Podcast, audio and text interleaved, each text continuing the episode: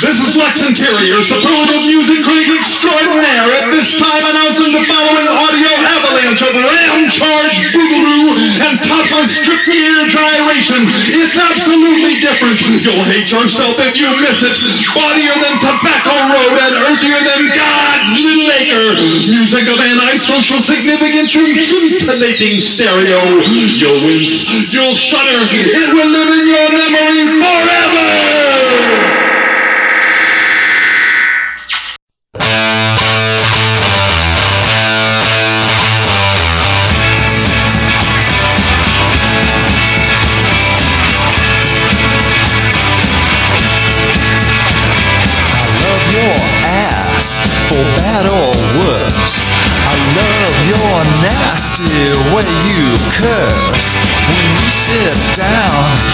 Wild how you sit.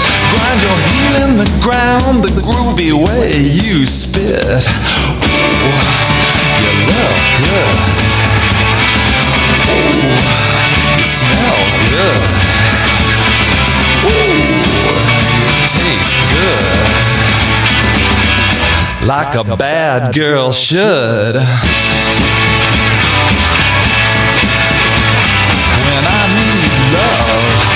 Love how you feel. When I need dough, I love how you steal.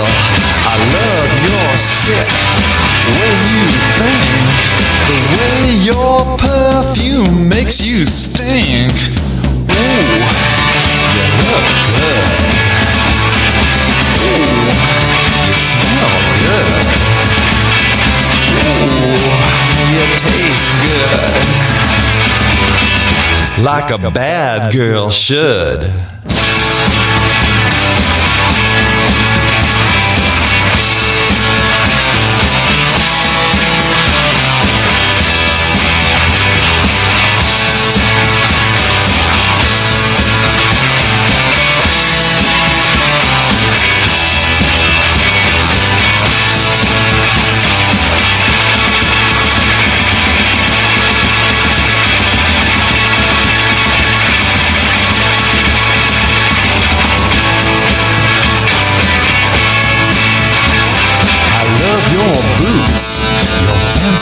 Clothes, your bouffant hair, your pantyhose. A gasket for your pink jelly bean. Your picnic basket splits my spleen. Ooh, look good. Ooh, you smell good. Ooh, you taste good like a bad girl should.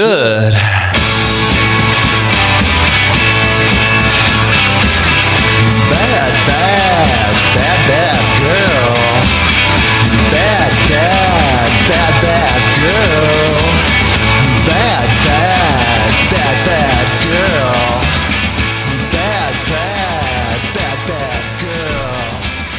Everybody! Welcome back to the Punk I Die podcast. Another unnamed, un- unnumbered, unnamed episodes starring your pals Tom and Neil. Yeah, I think we're gonna do this more, Tom, because it's um, you know, if we have something that's timely, it make you know, or we're doing a gig review or something, it makes, or we're talking about an upcoming gig, it makes more sense to put it out maybe before an interview that it doesn't really matter when it goes out, right? So we'll probably do this more, Well, more, than- more than we've we been used to. we've been doing some. s- Well, we've been doing some stuff to promote them things that are still a couple months out too. Right. But I, I, I sort of hate to make people wait to hear their episodes. But you know, it's it's at the end of the day, it's all about making you, the listener, happy. Yeah, I mean, it's either that or we put out three episodes a week, which I don't think best will in the world, even though people, you know, love the show, which is awesome. But I don't think they want to listen to us three times in a week, you know, you know what I mean? Well, we did two a week for the longest time, and we've kind of been recording two a week or even more. But, but yeah, we, we, you know, summer comes up, we'll have some downtime, and then we have some fresh, fresh episodes for you, the valued listener. Yeah, a buddy of mine told me when we first started this that I, we should slow down because we were going to run out of things to talk about by episode 20. And uh, yeah, that, that didn't happen. Well, I mean, it might happen by episode two hundred, but I kind of doubt it. I don't think so because we keep buying new records and we keep going to shows. So I don't I don't think That's that's going to happen. Well, and it is it is funny. Things have shifted now because when we first started, you know, we started in the fall of 19 and then, then spring of 20 of course was covid stuff so a lot of our guests we got we were able to get some kind of bigger guests but they weren't even necessarily promoting anything now it's kind of like a more traditional thing where a lot of the people we talk to are trying to promote a record or a tour or something like that so Right. which is fine listen you come on and talk to us and answer our stupid questions we're more than happy to help you promote whatever whatever you're working on so Yeah, do, do we even ask questions, or does it the conversation just kind of goes where the fuck it goes? That's kind of seems to be the way it goes Well- for us, right? based on based on the last interview you you know the last couple of course the norb interview like i just i felt like i was only semi in control of that Yeah, it's Norb does That's what he just a- does. yeah, yeah he does what he does and and uh, i screwed up like the opening intro and i just never got right after that you were fine. You were fine. You, and i think i mentioned that the last episode anyway and uh and then we had Terry on, who was a woman, very nice, but uh, actually I shouldn't say because I don't know. yes, who, run. who you might not have heard by the time you hear this, but who knows yet? Yeah, but but of course, so then we're on a little better behavior, and then and then we had you know we do one where we're just everybody's just guzzling down beer, and it just goes where it goes, and we talk a little bit about music and a lot about other crap. So People probably love It all that, to be honest. Right? yeah. Yeah. I know if I was listening, I would. You know. So you you went to a show. I haven't been to a show, but you did go to a show. So actually, I, I'll tell you what, Neil. I am going to let's let's talk about the show you went to first. But I'm going to start out with a song that's semi related to the show you went to. Okay, sounds good. Yes, Actually, it's totally related to it. it sure is. So I recently got the new split seven inch between the Zoanoids and the Proton packs. And it's ironic considering that the Zoanoids are from less than an hour for me. I've never seen them, and Neil got to see them first. But anyway, the new split with the Proton packs, this song is from it, and it's really uh, kind of a slower, darker song. It's really cool, though. I dig it, and uh, I believe the Zoanoids have a full length coming out later this year, which I can't imagine won't be one of my favorite records of the year. So, what's the name of the song? Neil? I can't remember. Something about uh, you better abandon all hope, Tom. abandon all hope. That's right, abandon all hope. Those are yeah. Anyway, check it out. New Zoanoids, abandon all hope, and then we'll get Neil's uh, bird's eye review of their live performance. Sounds good. Through the gates to a city wall Where the secret their souls Abandon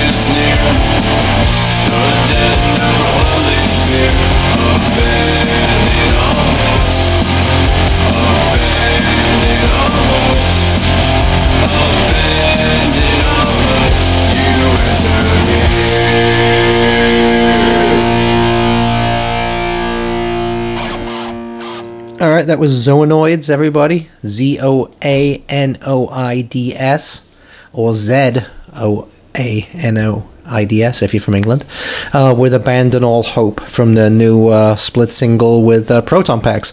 Now, Proton Packs are from Europe, I believe, correct? Or not? Yeah, I think so. Yeah, I they thought so talk too. funny. Yeah, They sing funny. I think they were like they're also in like they're on one of those bands that are like got also got members in some of the other like pop punk bands in, Ah, in Europe that everybody loves. You know, A lot of those bands don't even play live. You know, they're just like studio bands. I don't, I don't know about the Proton Packs though specifically. which I think is fucking weird. I back in the day, back in the seventies, we used to laugh at things like Steely Dan that were just like fucking studio bands. We just used to laugh our asses off at that shit. So Well, the thing is though, the technology is so much different now.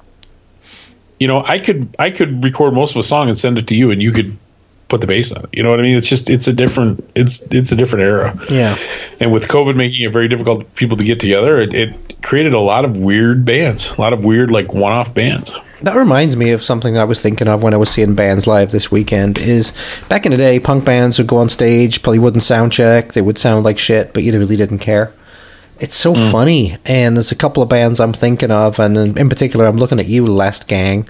Um, they'll sound check. Who? They'll uh, fucking Last Gang. Even though I didn't see them this weekend, I've seen him a Oh, bunch of times. Gang. Yeah, Okay, yeah. and I you know the guy has like 35 pedals. They sound check for like fucking 45 minutes. It's like it's not punk rock, man. It, it it's just supposed to be uh, off the uh, whatever off the cuff. Just go up there, yeah, go up there, yeah. Do whatever the fuck you do. You It doesn't have to sound like So, fucking okay. Led Zeppelin. Anyway, So speak, speaking of great sound, you were at Reggie's this weekend. I am bummed that I was not able to make it, but uh, heard a lot of great reports. So you went to night one of T1 Fest. I did. So for those that don't know, um, T1 Fest. I mean, they should know by now. We've talked about it quite a bit. yeah, they Right. should.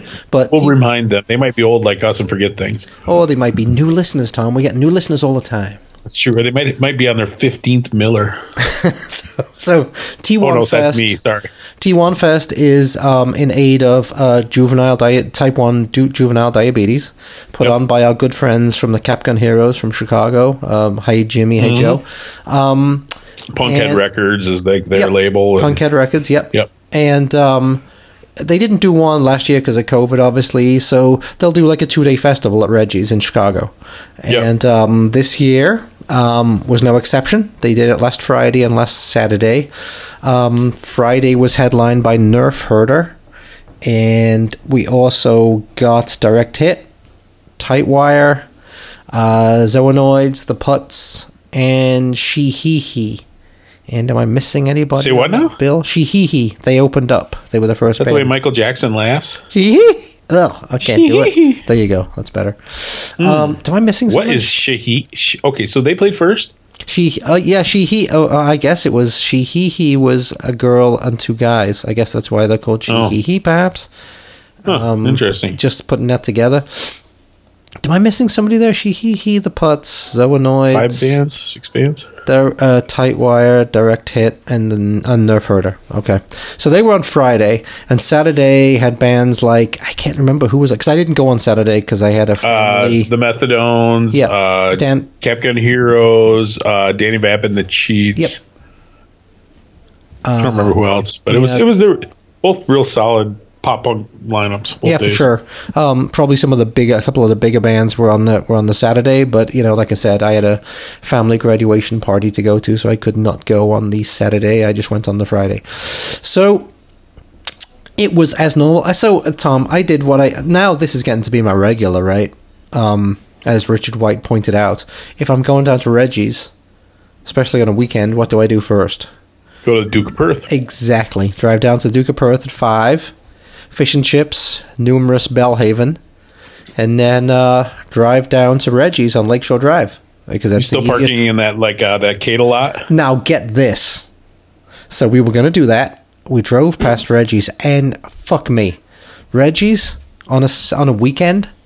That like weird fucking restaurant next door to Reggie's that's just opened. Yep. super popular these days. So there was no parking to be had. We, we were hoping we'd be able to, you know, we okay. So doors were at seven, so we got down there at about seven. So we were thinking we might be able to get some parking on the street, perhaps, but no, there was everything was chock a block, and uh, yeah, that weird ass restaurant, that weird like I don't even know how to describe it, but it's interesting. Um, there was people like lined up outside, and um, Really? so we went around the corner to go to Sure, that. it's not a cannabis dispensary or something. Nobody's wouldn't- lining up for well, the, down the, the, the waitresses are in their underwear, so I don't know what the fuck this is about. So um, Huh. anyway, we get around the corner to pull into the China uh, the the uh, Chinatown parking lot, like we always go to, right? And Yep. um, there was two cars in front of us, and they weren't going anywhere. And we're like, "What Oh, was fuck?" it full? Well, I started honking on my horn, and the girl in front leans. Of course, I did. Uh, leans out and says something about it's out of paper. So apparently, the ticket dispenser was out of paper, which doesn't seem like a particularly good thing on a paid parking lot. So we had to um, back out of that little inlet, you know, to get into the parking lot and uh, get back on the road and drive around and try and find street parking. So, which, as you know from the time you did it, finding street Yeah, it's a parking around there on the weekend is a fucking nightmare. So, took us about 15 minutes. We had to park a little bit north of uh, Reggie's, but, you know, we found somewhere in the end. So, park, um, get down to Reggie's, walk in. Um, uh, Joe greets us right at the door. So you know the, Oh, nice. the fucking Capgun Heroes are the best guys in the world, man. They're just so They really fucking- are. They're great. just so Awesome fucking dudes. genuine, and uh, I really, I really feel bad that I wasn't able to be there just because I just want to support everything they do. Honestly, yeah, he asked actually he actually asked where you were, and I said that you blew him off because you hate him. So that was good, right? said they had monkeypox, Yeah, yeah, yeah. Um, no, I explained. I, I- Ebola. I explained why you couldn't be there and stuff. So anyway, so no, he was great. Him and his wife, you know, greeted me very warmly. So that was excellent. In fact, they dragged me in. You know where they sell? Um, there's always like little seats. That seating area right to the left when you walk in. There's like Oh, few- yeah, that like- little hallway, That like, little hallway, area, yeah. yeah. So that's where the bands were all selling merch. So. Because there was so many Really? bands, well, there, well, there was so many bands on. Oh that, yeah, um, yeah. Herder- usually it's like right in the side of the door. They Yeah. sell merch. So like Nerf Herder was selling at the big place where there's regularly merch on the way in, but Ah. the small, you know, the opening bands had their stars. merch to the left there. So Joe and Jimmy uh, grabbed me in, and uh, and they gave me some Capgun Heroes merch. So that was very nice, Nice. of them. So that was that was excellent. Um, so anyway, I we go back out into the um, main area by the stage, and Shihihi is already playing. Um, so as normal, I went back to the bar and got a drink. Is their music better than their name? Um, I don't want to diss them because they gave their time for a you know a, a festival like this, but um, yeah, it wasn't your um, thing. Was not for you. They were pretty generic. Let's just put it that way. Mm. Um, yeah, it wasn't it wasn't awesome, but it was it was fine. Um, so they played. Somebody's got to warm up the crowd, Neil. Yeah, well, there was a space. there's probably about forty people in there at that point. So um, let's. I see. heard Saturday was much better attended than Friday, just Yeah. from somebody who was there both nights. Well, that makes sense because the Methadones and Dan Vapid, right? I mean, all local heroes, Sure. right? That makes that makes a lot of sense. But I think River is kind of a big deal among that crowd. I mean, I'm not super knowledgeable about them, but I'll be honest. All I know about Nerf Herder is that they did the Buffy the Vampire Slayer uh, theme song. That- was that right? That's yeah. Now, that- you were such a big fan of that show. I'm surprised you didn't hang around just make it till the end just for that. I'll get to that in a minute. So, so okay. Uh, so attending with me was Laura and Lydia, and Lydia brought her friend Olivia. Who you you remember Olivia? Yep. You you met her at Punk yeah, I met her a couple times. Yep, she was in Vegas, and then she Yeah. went when we went and saw the Circle Jerks not that long ago. Yeah. So um, Lydia and Olivia haven't haven't hung out that much because Olivia just graduated high school, and and Lydia's been she has a new boyfriend. Yes, so, she's only like 18 or 19. Yeah, exactly. Lydia's like 22. Yeah. Yeah. So they haven't they haven't seen each other that much recently. So they were hanging out pretty much the whole time. So she he finished up. We were drinking. Um, Zoanoids came up next, so we went downstairs. Lydia and I went downstairs and got up close for Zoanoids. Zoanoids were great. I didn't know they were. So three, is- I didn't so know they were three piece. Go ahead. I was going to say, are they only a three piece? I have no idea. they are. They're three piece. Yep. Yep. I mean, It's- they're one of those bands where, you know, they, they have a certain uh, imagery, and having band photos isn't really part of that, you know? Yeah, exactly. No, It's like back in the day, right? You, I didn't know Yeah. anything about them really. So Yep. yeah, there's a bald-headed singer. I'm sorry, I don't know any of their names. Um, bald-headed singer and the bass player who had this incredible-looking bass, and I can't remember what it was. It was very space age looking. It was very cool, and he has it slung really low, which always impresses me. So um, so there we go with that. Um, they were great uh, I you know I recognized some of their stuff from because I, I have their I have their al- uh, I had their album digitally and now I have it in vinyl but um so I know I know some of their stuff and they played that but they also played a lot of new stuff I think because they have a new album coming out he mentioned a few times Yep. um and in fact I did speak to them afterwards if- but we'll get to that. I that don't like I said, I don't know any of them, but maybe maybe they'll we'll have to have them on once the new record comes out. Well, some of them. One or- Tom, one or- Tom, apparently you do because the bass player told me that you've met him about five Yeah, times. yeah. Exactly. Well, you- all right. uh, You know what? I got to I got to I got to address this because uh, I find this this fast. Anything. so anyway, I, so you you you met them after the show. I did, I did. I went, I went over to the merch again because I wanted to buy the Zoanoids album on vinyl, right? So I went over there, and it was the bass player and the singer were over there, and uh, so we were talking. We talked a lot actually. We talked for about twenty minutes probably, and um, he mentioned the bass player mentioned he's met you numerous times, but you've been so inebriated every time that you forget, and then and then. And then you, every time you introduce, it, you know, to each other, it's like it's the first time. However, if you've I- never I- if you've never seen the band, I'm kind of doubting this. So, well, I've never seen the band, and I'm also I, I think he's got me confused confused with somebody else. I'm calling BS on this because, I mean, you know, I love to have have a drink or two when I go to a show, no question about Indeed it. But I don't do. get like that, right? I mean, what's that? No, I said indeed I you do? do. Yes, a drink is Well, but you know, favorite. I never get incoherent though. You know what I mean? I'm just not. I'm not like. Uh, you know, Right. I, I can handle myself.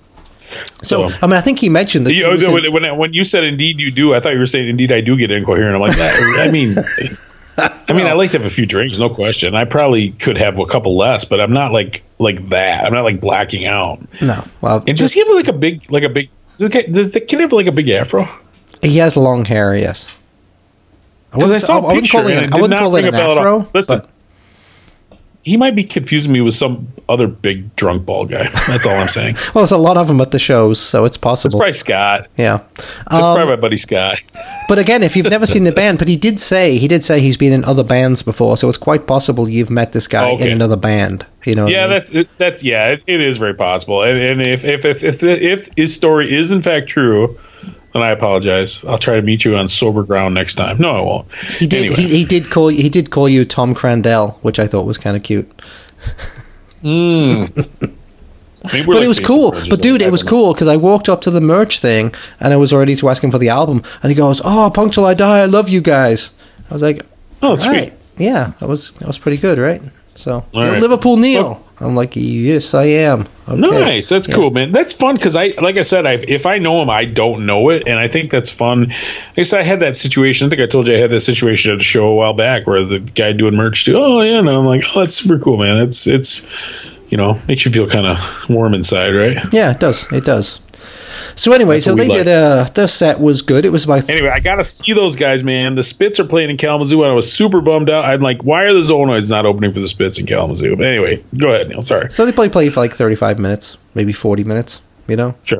um, pretty nonstop. Really, not a lot of not a lot of banter with the crowd at all, if if any. Actually, I don't think they said a word. To Very the much crowd. the Lillington, the Lillingtons model, right? Yep, yeah. I mean, they really are mysterious, never right? The album has like v- no information about them at all, right? I mean, it's there's no. At least I mine Yeah. didn't mine didn't have any kind of lyric thing or there, was- nothing. No. you know? just that weird album. I mean, I have which- red. Mine's red. You said yours was green, but I Mine's green, yeah. Mine's it's see-through green. Yeah, he asked me what color I wanted, and I was like, yeah, green, sure. There you um, go. So they went off, and then the Putts came on, who I was super excited about seeing because we've Yeah. had Dougie Tangent, who's the drummer. We've had him on the show before, and that Rise and Shine album is fantastic. It was so probably Yeah. one of the better albums of 2020, right? It was really, really good. But um, And uh, we should probably have Billy on too. He plays in the he plays in the covert flops, and he plays in uh, the putts, of course. okay, so that was um, That's the bass player singer. okay. So that's another three piece, which was interesting. Yep. So um, yeah, uh, and the sing and the guitarist, like I think I asked you this before, he looked very much like Officer uh, Officer Bradford from uh, Masked Intruder. Maybe it was just the I can't imagine. maybe it was just the hipster mustache, but he looked very much like him. It was crazy. Um. Anyway, they were good, but I was hoping they would play a lot of songs off of Rise and Shine, and they only played two, which was kind of upsetting to me. They, I guess they must play a lot of older songs. So. So I have one of the earlier albums too. Do you not have one of the earlier albums? I do, um, but I haven't listened to it as much as I listened to Rise and Shine because I love Rise and Shine. So um, I was hoping, obviously, I being the newest great. album, I was hoping they'd play mainly stuff off that, Yeah. but they only played two. Now, forgive me, but either the Putts or Zoanoids played a cover of the Ramones. Um, oh, fucking hell, I'm blanking on what song it is. Hmm. Uh, they played a Ramones cover, any one of the bands, and I can't remember which band it was. Um, so that's silly, but both being three pieces, and I wanted to see both of them, and now a week later, in my old brain, I can't remember which band it was, but anyway, it was a good cover, and it was uh, it was off of Leave Home, but I can't remember what song it was. Uh, anyway, um, the putts were good. They were really, really good. They were they were fun to watch. It was fun to watch. Now Doug had a problem with his drums setting up. It was like watching Led Zeppelin or something. He was having all kinds of problems with his snare drum and his hi hat or something. You know, he played the next night again with uh, Hayley, Hayley and the Crush. Crushes. That's right. They played the next night, right? Yeah, Yeah, there was the one you couldn't think of. that was the one. Like one of the ones. I I don't know. It's five or six bands played the next night. Anyway, yeah, it's Hayley and the Crushes. I think. Yeah. Um. So then it was direct. No, then it was Tightwire, who I have seen. This is probably the third or fourth time I've seen him in the last six months. They're they're from the Chicago Burbs, right? Or, or maybe from, from the no, city. They're, no, know. they're from Minneapolis. They're on Red, Tightwire? yeah, they're on Red Scare, but they're from Minneapolis. Minneapolis. I know the putts. The putts. Oh, Minneapolis. Minneapolis. They said Indianapolis. No, like, think Minneapolis, the putts are yeah. from Minneapolis. Yeah, Min- Minneapolis. Yeah, they're from Minneapolis.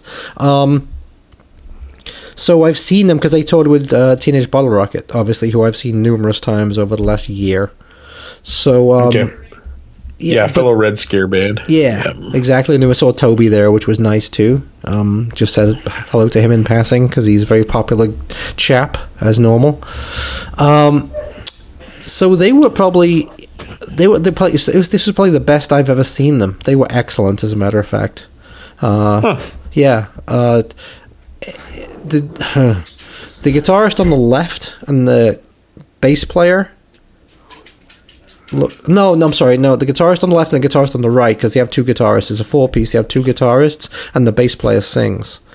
So Hmm. the, the two guitarists looked I mean, the rest of the band looked like they fitted in a punk rock band. The bass player looked like he could have been playing with Machine Gun Kelly or something. Was, that that look was a little distressing, but there you go. I guess kids do what the kids do, right?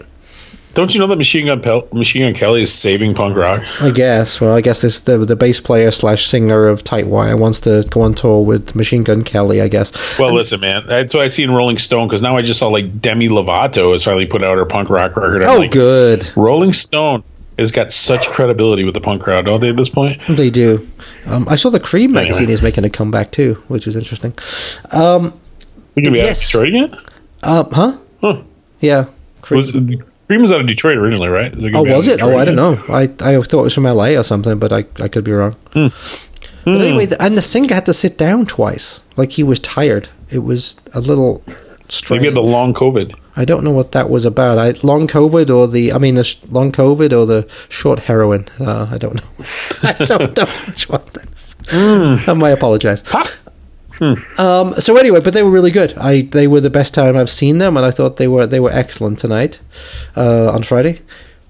Uh, so they played for maybe 40 minutes and then direct hit came on and I, I have a direct hit thing digitally but i've never really listened to them too much but i was very very impressed with direct hit i thought they were excellent live They are a great live band. Yes. so tell me a bit uh, tell me something about direct hit that i don't know because it was like a weird long haired guy in cutoffs who looked like he should be in fucking survivor i mean i don't know some like steely dan cover So I, band I think you're talking about Devon Kay, who's kind of famous in his own right. He has a band called Devon Kay and the Solution. I think they're called. Okay. Well, he was on I the. think I think it's on the left. I think he's out of Chicago, and Nick Woods, the main dude, is from Milwaukee or Bayview or somewhere up there. okay, and he owns And it's a X-Ray Arcade, constantly right? rotating band. What's that? He owns X-Ray Arcade or something. Yes, I think he's like the managing owner, Okay. but I'm not, not even positive on that honestly. But I know he's one of the owners. He's the, one of the more visible owners. And then the bass player on the right was uh there was there was a young lady was and she was very energetic. She was all over the fucking stage, so she was excellent. And uh, so they were great. I really enjoyed Direct Hit. Um, Yep. are, are they the band that says like "fuck you" after every song or something on vinyl? yeah. Okay, Yeah, that is okay. They didn't do any of that shtick live, so that was good. But no, I was I, think they were know, great. The thing with direct, the thing with direct hit that I will say, I've seen them live mm, maybe three or four times, and I just don't really get into their records. But the energy of their live show or the intensity of their live show, it really works well. It works for me. But on the record, it's it's not as good, which is weird because I love the band that they were in before that. Nick Woods is in with his brother, which is called Galactic Cannibal. I think they were called. Oh, I've heard of them before. Yeah, yeah. They put out one record that just shreds. Um, but you know, it's like a 23 minute LP or whatever, so it kind of works keeping the intensity at that level. You know, you can't keep, you can't just have everything at 10 all the time. It just doesn't Right. work. Right. No, I agree with that. And in fact, Actually, in I fact, might- I I, don't use- want it to be like that. I want it to be mixed up. Like, Gotta you have know. like a dynamic, right? yeah, dynamic But- is but- good. Yeah. but yeah, they're a fun they're a fun band. Uh, like I said, I, I have I have one or two of their albums, and I just eh, you know I, I don't really listen to it for being honest. Okay. But I like seeing them. Yeah, they were great live. I really enjoyed them. Now, So were they second to last? Were they, They or were second to last, yes. So at this point, I asked Laura, I said, I haven't seen Lydia in a while. And she goes, Yeah, she's sitting outside in the car talking to Olivia. So I was like, Oh. I'm so glad I paid for you people to get in. Well, yeah, I paid for Lydia. Olivia, I think Lydia paid for Olivia. So I didn't pay for all four tickets, but I paid for three. So, well, that's a step up, or a step in the right direction. and I was like, because I was wondering why Lydia wasn't there with me watching the putts and uh, and Tightwire. So I was like, should they been outside for like an hour? And she said, yeah. So I'm like, oh, I guess we better go then. So, um, so we actually didn't see Nerf Herder. Sorry about that, everybody. But we left before Nerf Herder came on. But, um, so let's see. I did get to speak to so a big a big ups to Joe and Jimmy from the Capgun Heroes, and I think Joe's wife. She's lovely too. Um, Yep. Toby Red Scare. Um, our artist friend Aaron uh, Bauer, Ah, yes. who, who does all Who does the cartoons. amazing, amazing caricatures of us. Dude, he's a funny guy. He looked. So I was watching. Um, I was watching Zoanoids. You know, at the front, standing by myself where I normally stand to the front left, and he just sidles up to me and just starts talking to me. I was like, "Who the fuck is this guy?" so it took me a while before I realized, "Oh, it's Aaron." Oh shit! Yeah, he's kind of a little unassuming guy. Yeah. He's not, uh, yeah, yeah, but real nice guy. I mean, I met him when we were there. Oh, for that. Uh, it was the Huntington's Flatfoot show. yeah, yeah. Exactly. Yeah, the yeah. spring or whenever it Yep. was. Yeah. So anyway, so yeah, so hi to him and uh, who else did I see? The guys from Zoanoids and uh, I don't know. There was a, there, I don't know. There was a lot of people. It was it was very cool. Said hello to a lot of people. So That's that's great, man. Yeah. You're really working working your way into that Chicago scene. I like yeah, it. it was all right. Well, it's, so fun- it's funny. It's funny with that, well with that Aaron. I was gonna say I saw him last time. Like, dude, the work you do is so great. If we were making any money, I swear I'd I'd pay you to come. You know, I'd I'd be happy to pay you for your work. Yeah. And he's like, you know what? I do. You know, I work for corporate stuff all day, and you know, I like doing this. So anyway, yeah, so uh, thanks, Aaron. so that I- was I- great. I, can't. What I can't. Can't remember what name of his. He sells stuff on a website. If I wish I had it in front of me right now, I'd give him a quick plug. But It's something Anyway. surf, I believe, like wacky surf or something like that. I don't- can't remember. I can't remember what it is. I, I mean, I remember we talked about it before when we talked about his artwork for us. But anyway, Yeah. good dude. I, I uh, that's cool. You got to see him. What about Mike? Was Mikey there? or No.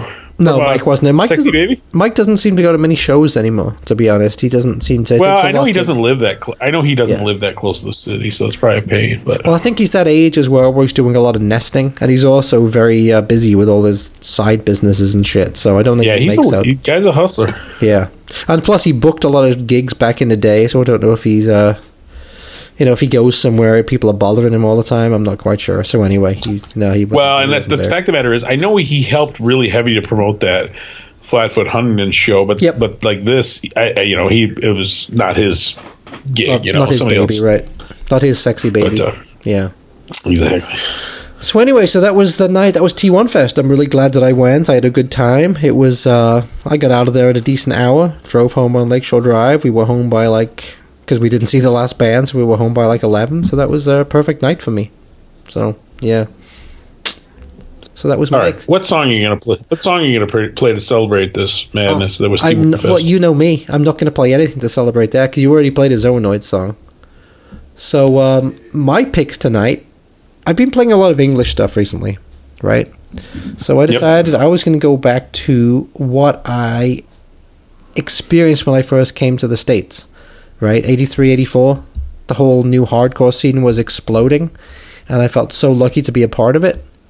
Yep. Uh, the, you know, or to be there while it was happening, I should say, not a part of it, but I was, you know, lucky to be there when it was happening. So I'm going to play a lot of bands tonight that maybe people haven't heard before, that uh, they're aware of maybe, but haven't listened to before. So um, I'm going to play a lot of that kind of stuff tonight. So I'm gonna start off with the band Decry. You know, you, you know Decry, right? Yep. Yep. L.A. Yep, LA band. Yeah, formed in the early 80s. Um, were popular in the LA scene and released one classic album and a classic single, and then went a little bit metal, I think. But anyway, I was gonna say, I think they're like a couple of degrees separated from Guns N' Roses somehow. yeah. I think I think you're right because I saw them at a house show down in Champaign, and that was probably like '86, and they were starting to go metal by that time. And I can remember I wonder getting, if like if if like Duff played with them for ten minutes or something. It's possible. Yeah, very, very possible. Because I remember getting into it with the lead singer a little bit. Um, Hmm. Yeah, I'm always being an asshole. Um, so He anyway, didn't, didn't like his primped, his like Michael Monroe hairdo, his like primed up hair. I think that you know what? I think they had a. It was in a. It was a house thing. They played at a house and they had a strobe light. I'm like, what the fuck are you doing? Anyway, this is Decry. God forbid they try to give you a little performance value without an angry, angry Englishman bitching out the band. an ang- angry English skinhead guy yelling at you. Um, so, so anyway, this is going back to like 1983, I believe, uh, when their album first came out. The first album. This is called "Falling" from Decry. Their big hit.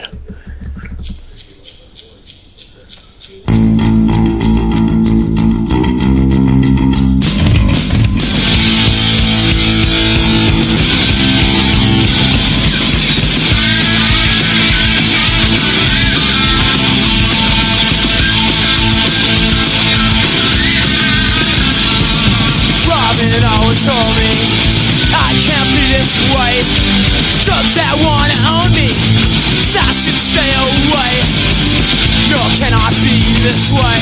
You know it's not like me. Well, gonna be in my way.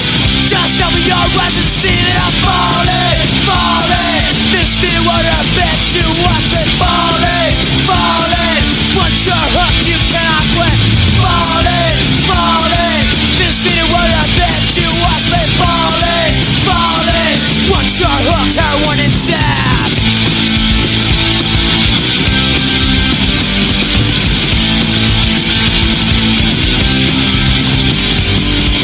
Father always told me, why can't I be like him? He always wants to scold me. Just live in sin. No, cannot be like him. No, it's in my way. Because I just live in sin. Well, gonna be in my way, cause I'm falling,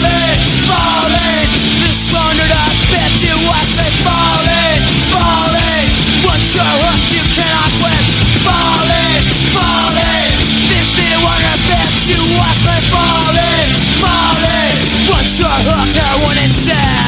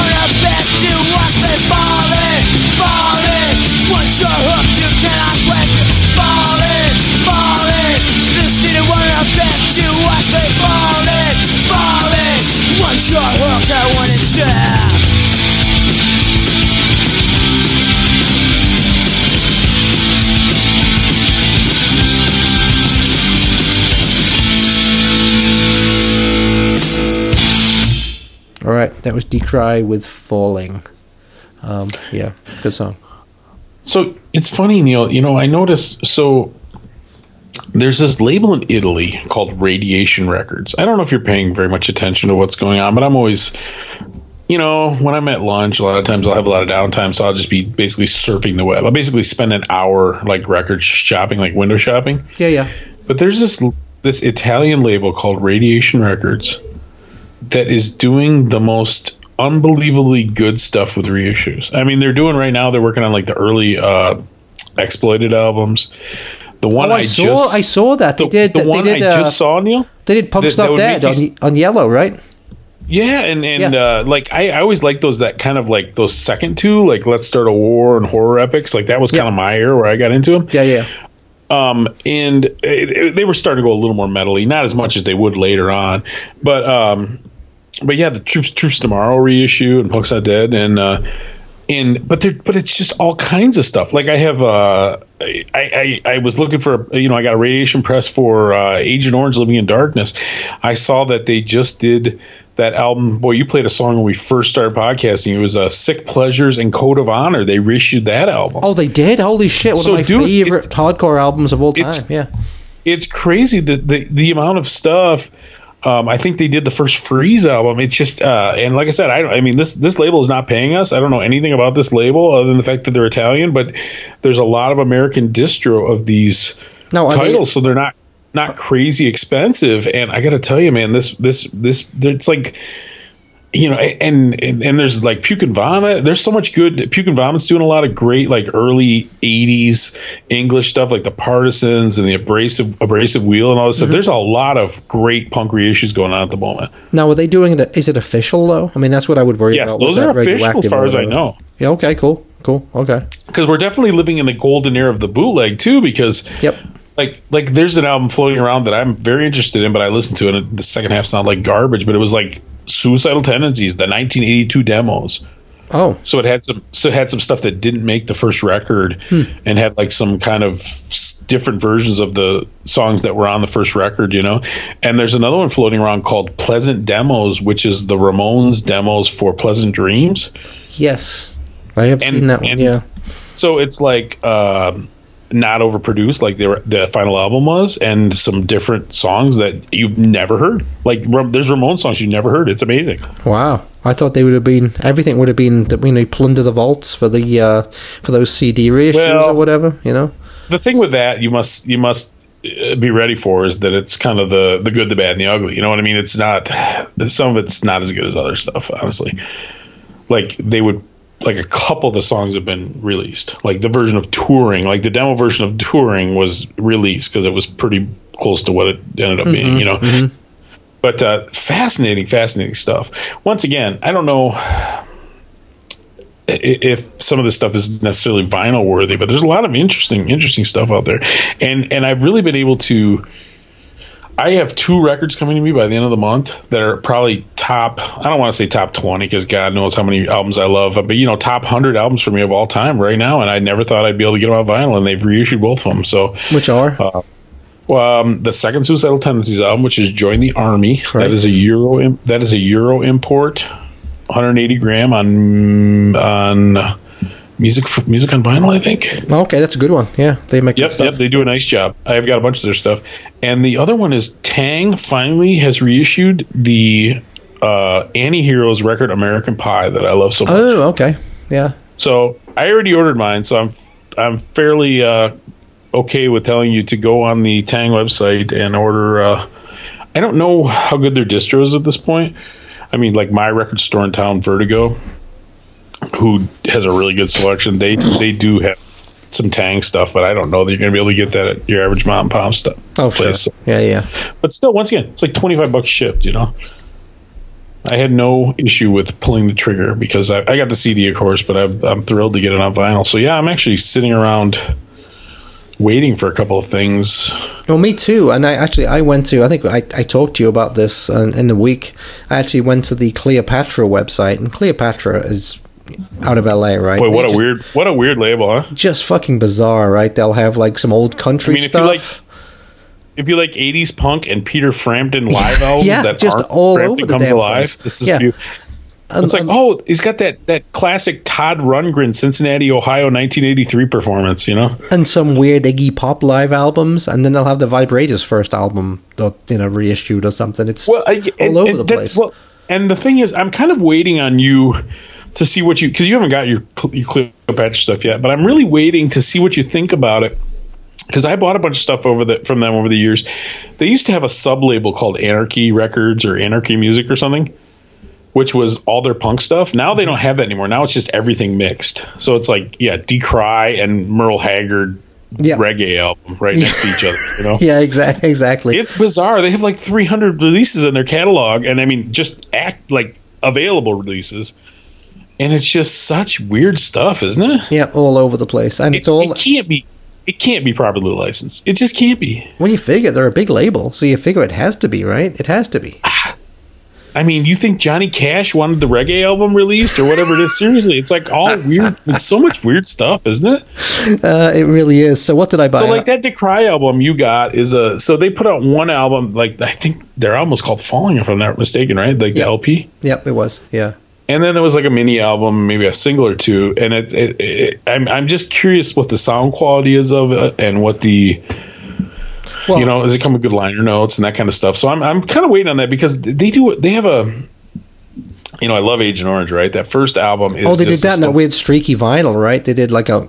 It's called Bloodstains, isn't it? see, see the thing is it's got a lot of the second album songs on it so the first album obviously living in darkness und- uh, you know you it's it's just a classic just so good Classic. the second album yeah. has a really bad 80s production it's got some decent songs on it you know i kill called? spot Do you remember what that one's called? it's called this is the voice This is the voice. That's right. Yeah, I bought it on cassette. Believe it or not, when it first came but out. But it was many it was many years later it was like 87 or 86 or something eighty-seven, I think. Yeah. and it had in the 80s boy I'm, this is a whole nother subject and we'll get into in just a minute but in the 80s the production they started using the triggers and started at, fattening the guitars with keyboards and all this weird stuff and it just sounds so dated like the first agent orange record just straight guitar bass drums right to the board just sounds amazing it's still a great great sounding album come on, in 1981 41 years ago Yep.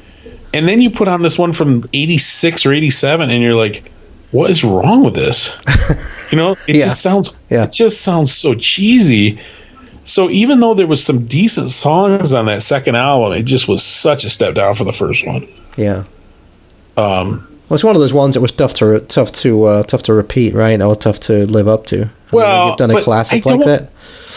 Okay i'll tell you what let me uh since this segment's gone nowhere let me play another song Sure. and then i'll tell you what i'd like to talk about neil and this will kind of be like the sort of the equivalent of uh, of our sex pistols of our pistol conversation the other day but you can join in because i know you have opinions about or you know you have opinions about this but i finally wrote a review of the ramones box set that just came Ah, out okay. so I have a lot of thoughts on that. So let's okay. I'm gonna play a song that's totally has nothing to do with any of this stuff actually. Uh, but I never, I don't play a lot of local Grand Rapids bands.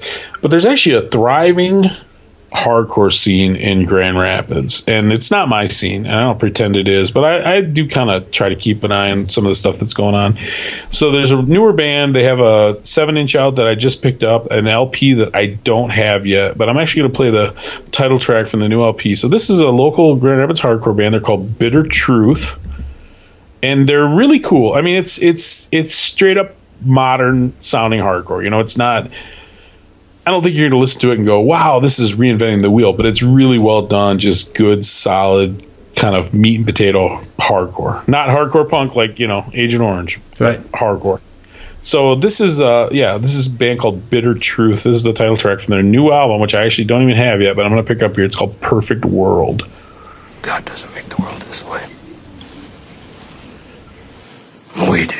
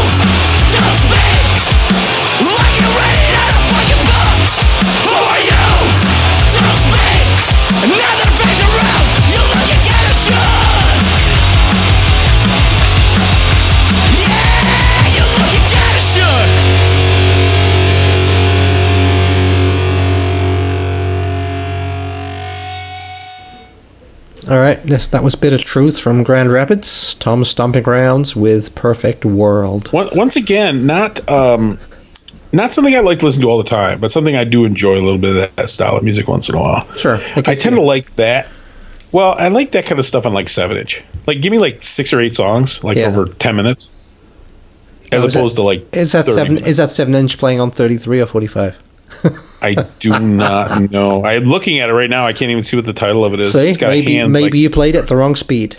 I got a hand like crushing the earth. It's sitting right next to a Vitamin X single, which or a Vitamin X seven inch, which is an amazing Dutch hardcore band. I think I played once or twice. Damn, looking at you with the old straight edge. Look at you. Yeah, you know me. I'm, I'm Yeah. like I've been literally been drinking since I got home, dude. It's so hot. Tommy Bent. So we had no spring. We had no spring, and then today it's 91 degrees, just pure humidity. I got home and I just uh, I went by the gas station, as you love to mock me, and get my beer. I don't need to go to a fancy schmancy liquor store. I got a 12 pack of Corona, and I got a six pack tall boy of uh, Natter Days, and I cracked one, and I put my swimsuit on, I jumped in the pool, and Oh, that sounds nice. That I'll was my shower. that. Yeah, I'll give you it was nice. It was real nice. It's it's still pretty chilly in there. It's like 78 degrees, but it felt amazing. Yep. And then of course you're just standing there. I'm just standing there reading my book or whatever, and the shoulder my shoulder is just burning. Yep. But uh, It was when when I when I left work today because I, I I park underground, so I come out, and uh, it felt like when I walked out into the air, it felt like someone just threw a warm towel over you or a warm blanket. Yeah. That's what it felt like. It was uh, actually I don't mind if people are complaining about it, and I'm like, dude, we have so much shitty weather here. The Yeah, winters are so it. fucking long that you know what? If it's 90 degrees, fucking bring it on. I'm fine with it. Neil is Batman. He lives in a cave. He works in a cave. That's just where I Goes up to Wayne Manor. That's just where. Well, it's uh, it's funny because I had to do a job today where I had to wear a Tyvek suit. Jesus. So it gets so it does get bet. so. I probably I probably lost ten pounds of Dude, water. where the fuck today. were you in the in a fucking in a in a poo factory? Where the fuck were you? Well, I, I mean, I had to go inside some stuff that you probably wouldn't want to go inside, my friend. That was uh I think that was uh Patti Smith's first single, wasn't it? Poo Factory. Yeah, little piss factory. Thank you very much. Be Not punk. Neil. Not punk. Some Well- beatnik, weird. I don't know what it is. That piano, piano ain't punk. Well, it Unless be. it's like, unless it's on the business. can be. Yeah. Anyway, I don't know. But anyway, okay. The Ramones, the Ramones box set. So the good the good thing about this, so it basically you get all six of the '80s albums, and you get like accurate um, reissues of them, 140 gram vinyl, which I probably would prefer 180 gram, but that's a nice weight, you know, decent decent weight. Well, here's my here's my first question though on this, Tom, and I don't know if it says, but were Yeah. they repressed from the original master tapes, like, or do you not know where they re- where they were mastered from?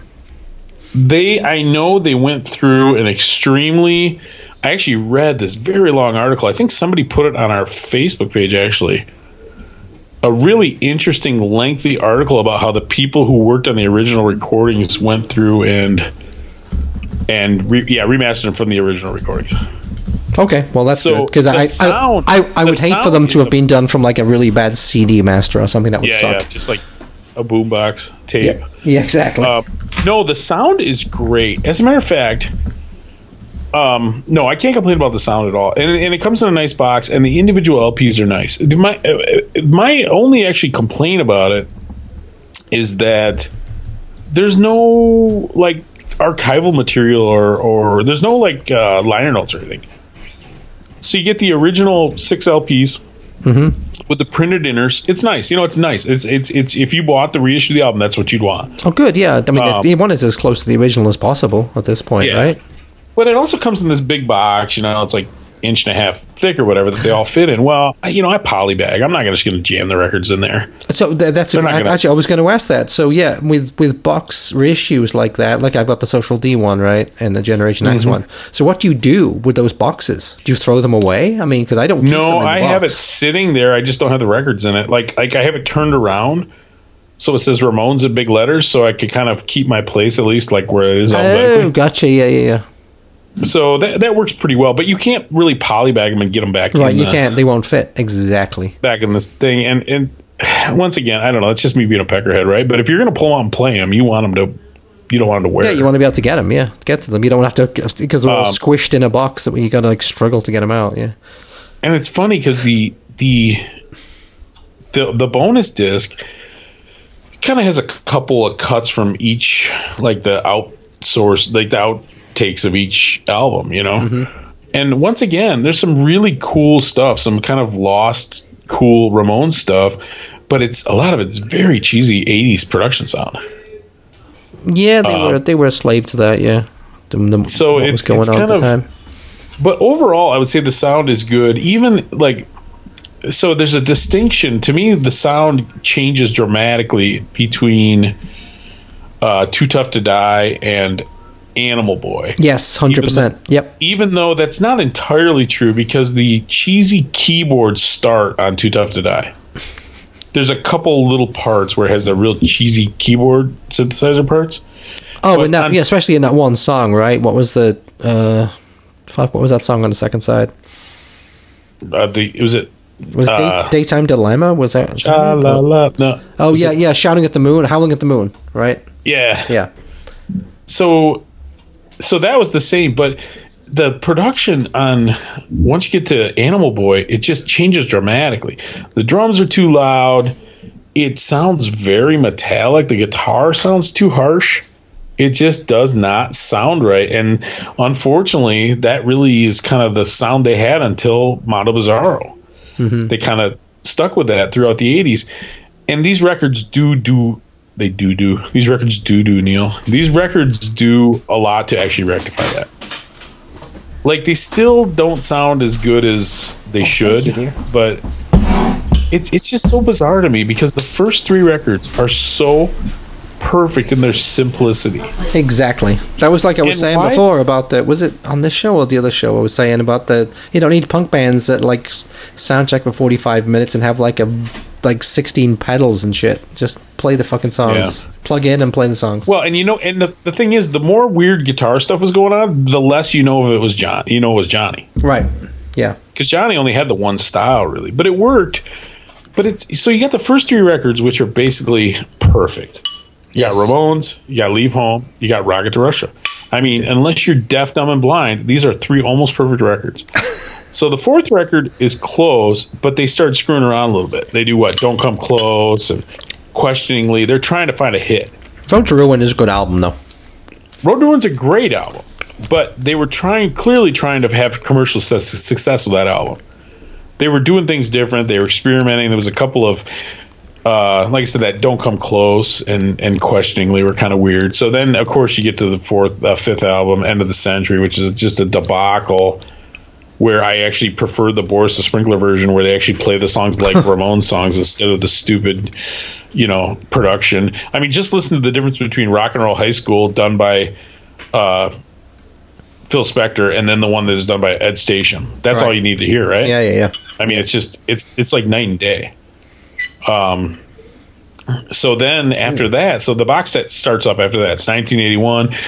Uh, the big um, end of the century was going to be their big hit record. Like this was their last chance for a hit, right?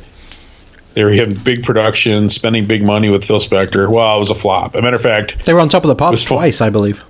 well, it's funny reading about it because the Ramones pretty much sold the same amount of every record. It was like, and it was a small amount. It was like eighty thousand or something.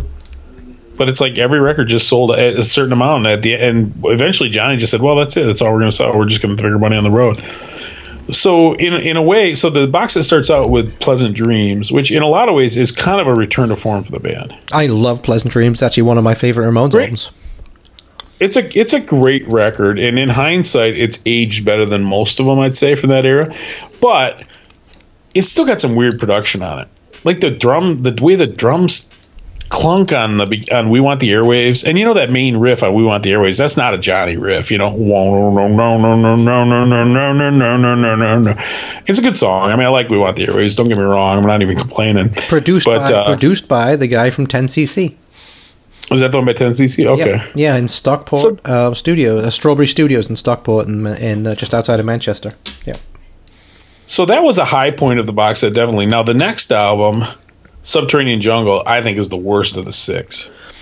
Yeah, that Not wasn't a, that good. wasn't a good one. In fact, I could have seen the band breaking up around about Subterranean Jungle because it wasn't. Well, they kind of did, right? Because they threw Marky out. They threw Marky out, yeah, and got and uh, got Richie right.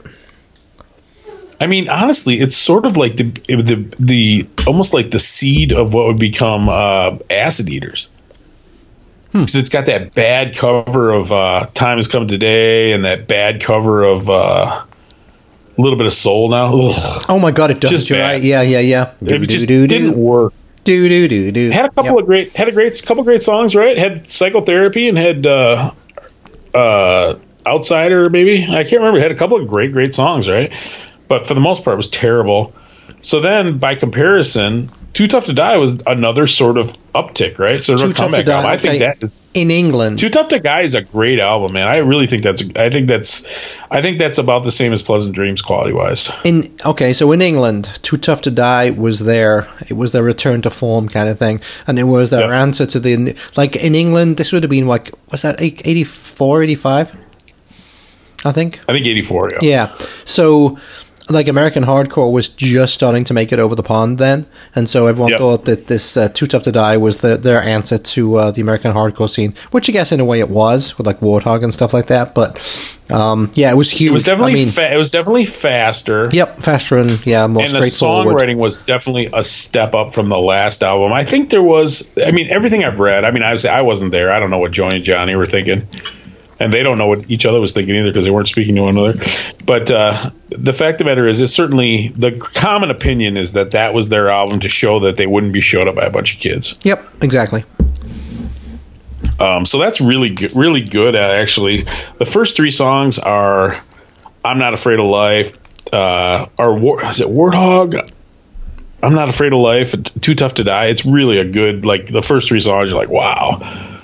Like I said, there's a little cheesiness at the end, but uh, Animal Boy is just a just a slight step down from that. The production's a little weird, but it's got some great great songs on it again. Um, some like smaller songs that like crummy stuff. I think is like one of their my favorite Ramones songs. Some you know some cool. What is that got? That's got uh, Bonzo goes to Bitburg on it. I think. It's got okay, so it's got um starts off with fucking something to something. So, somebody put something in my drink. Absolutely fucking song. classic. Animal Yep. Boy, Love Kills, Ape Man Yep. Hop. She um, every every song is fucking classic. She belongs to me. Yeah, uh, Dee Dee, Goes Dee Dee sings on. I mean, Dee Dee sings "Love Kills," right? Yep, You could always. Dee Dee sings uh, "Warthog." yep. Mama's Boy is the opener, right? Mom, No, no. Oh no, you're getting them Mama's. confused. That's too tough to die. yeah, yeah. too- S- somebody put something in my drink, which was written by Richie. Um, Yep. is um, about a real life experience with someone giving Joey some roofies or something. so he never recovered. Um, Eat That Rat, Yeah. Freak of Nature. I mean, it's a great album. Animal Boy is a great album. and but Animal Boy to me is the first one really too where you really hear Joey's voice changing dramatically. Yeah, I agree. Like it had been changing a little bit. Like you can hear it on Too Tough to Die a little bit, but it was really distinct. I think on Animal Boy. Animal Boy. Mm, mm, mm, yep. And then and then of course you got Halfway to Sanity, which is again a little bit of a step down from Animal Boy. Not quite as good, but some decent songs on it. Garden of Serenity, Bop Till You Drop. Go Little Camaro Go with Debbie Harry is uh, is great. Weasel Face. I think that song. Face, Weasel I think Face. that song. I think that song sucks. What, Go Little Camaro Go? One of my very least favorite. Oh, Maybe come on. Where's your my- sense of humor, man? Where's that Oh, sense of fun? Where's your sense of fun? That's a great It's just song. not. I just don't like it. I just don't like it. I don't think it's good. Yeah, you're drunk. I mean, that has nothing to do with it. But Bye yes. Bye Baby is a great song. Um, I'm not Yeah, there's a few- a there's good a few- one. Yeah. There's a few good songs. Just Yep. Um, and then of course the last the last one of the decade is once again a little bit of an uptick, I think, in uh, Brain Drain, which is kind of a weird album. I don't think it really. I think it sort of feels different than almost every other Ramones album, but really pretty good album, right? I actually like pretty Oh, much every song on this album. I know what I was going to say. There's one other song I want to complain about because I think it's such a great song, but and it's the last song on. I think it's is the last song on Animal Boy. or is the last song on on. uh It's uh, something to believe in. Once Yeah. again, Animal Boy, yeah. decent song, but the keyboard it kills me how bad that is. so cheesy and so much keyboard. Ugh. It sounds like freaking Dio or something that's got so much keyboard. Um, but yeah, uh, Pet Sematary, of course, is the big hit, right? From uh, Brain Drain. What else? Uh, oh, uh, I Believe in Miracles, one of my very favorite later day Ramones songs. Uh, just great, great album. Zero Zero UFO, Don't Bust My Chops. All screwed up, and it's got one of their best covers ever in Palisades Park. I Yep, fucking that's a good love that cover.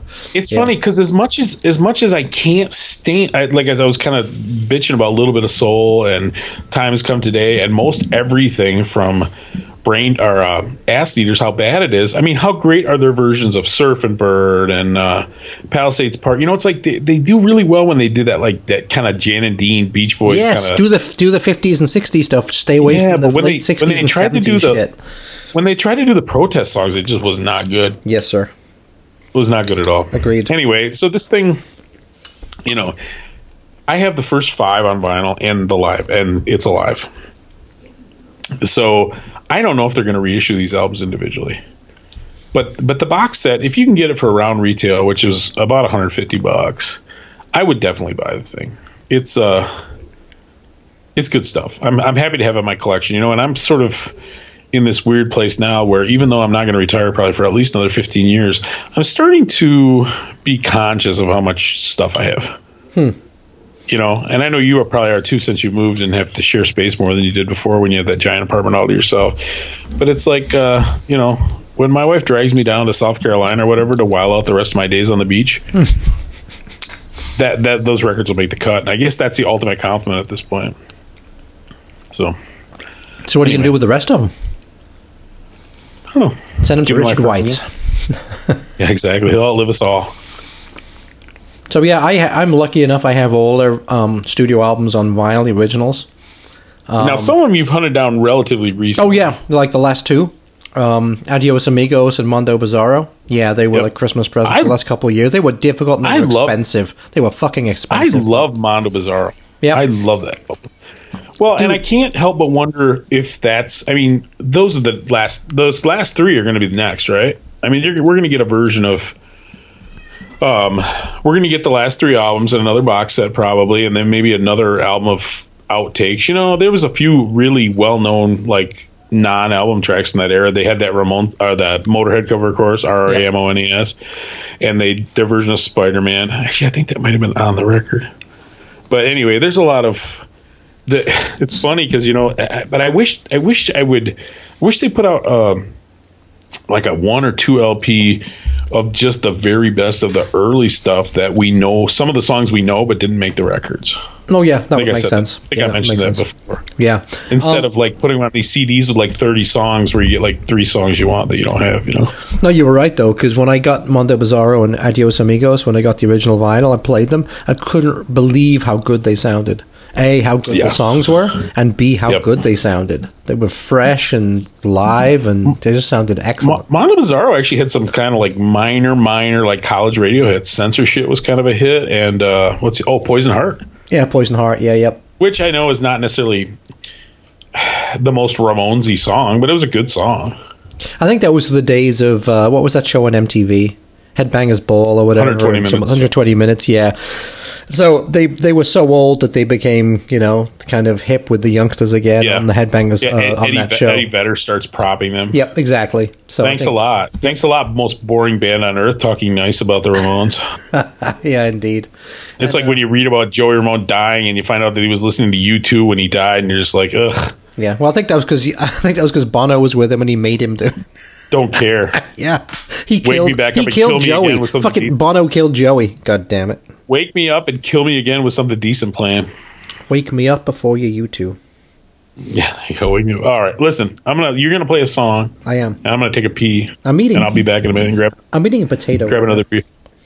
Grab another beer, and then we'll see what we want to talk about next. I have one sort of heavy topic, but maybe we'll save it for another day. Oh boy. Okay. Well, I'm gonna. Um. Actually, you know what, Neil? Why don't? I- I- Well, can I? Why don't you let me play one, and I'll let you kind of bunch yours up if you don't. No, fine. you, That's fine, dude. Do whatever you want to. I'm actually gonna. I was gonna play that Weasel song. Let's let's kill that. Oh, okay. And let's play this Ramones outtake that I don't think a lot of people have heard. That's really good. And now I'm like paranoid if it's available. But do you know the Ramones song "Can't Get You Out of My Mind"? Yes, I do. I don't know what that's from originally. If it's like a B side or what. But why don't we play that? Because that's kind of a cool Ramones song that a lot of people haven't heard. Okay. Oh no, it's on it's on Brain Drain. Yeah. What is the version I'm thinking of? Can't get you Oh. out of my mind. Uh, yes, good song. Anyway, let's play that. Let's Okay. play the Ramones "Can't Get You Out of My Mind." Then we can do yours kind of all in a row before I do the Okay. best of friends or whatever. So, all right, I'm gonna go pee. So Okay, have fun. I should be back. So this is the Ramones with uh, "Can't Get You Out of My Mind."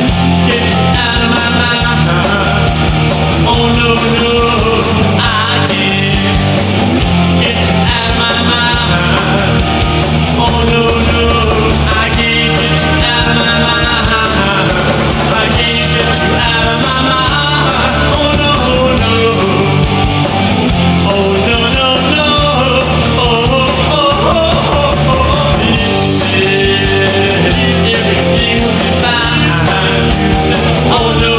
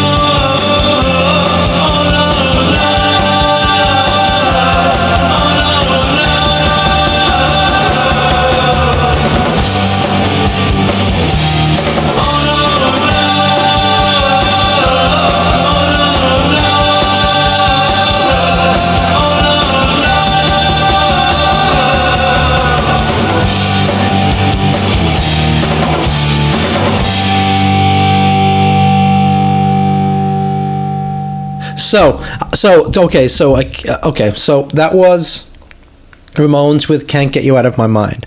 And Tom, maybe what you were thinking of was on the extended version or the CD version of "Pleasant Dreams."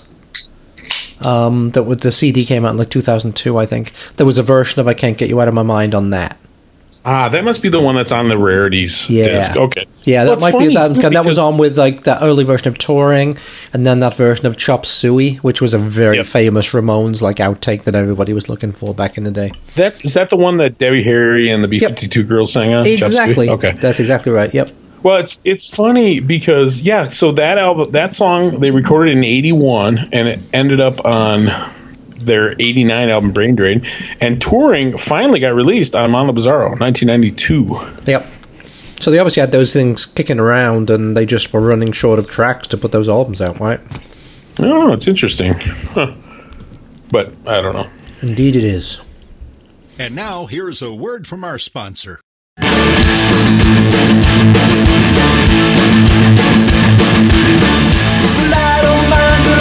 Well, I don't mind a little show. I'll play it for some friends we know. Cause all in all, I know we'll be alright. But there's no pool party tonight. No pool party tonight. Out now on Sexy Baby Records for the first time ever on vinyl cassette, the Huntington's classic album Get Lost. Get this record and a lot more at sexybabyrecords.com. It's a jungle out there. You gotta look out for number one, but don't step at number two. So, It's funny, Neil. We we we uh, we've already been mad at it for quite some time. This is our second episode today that we're recording.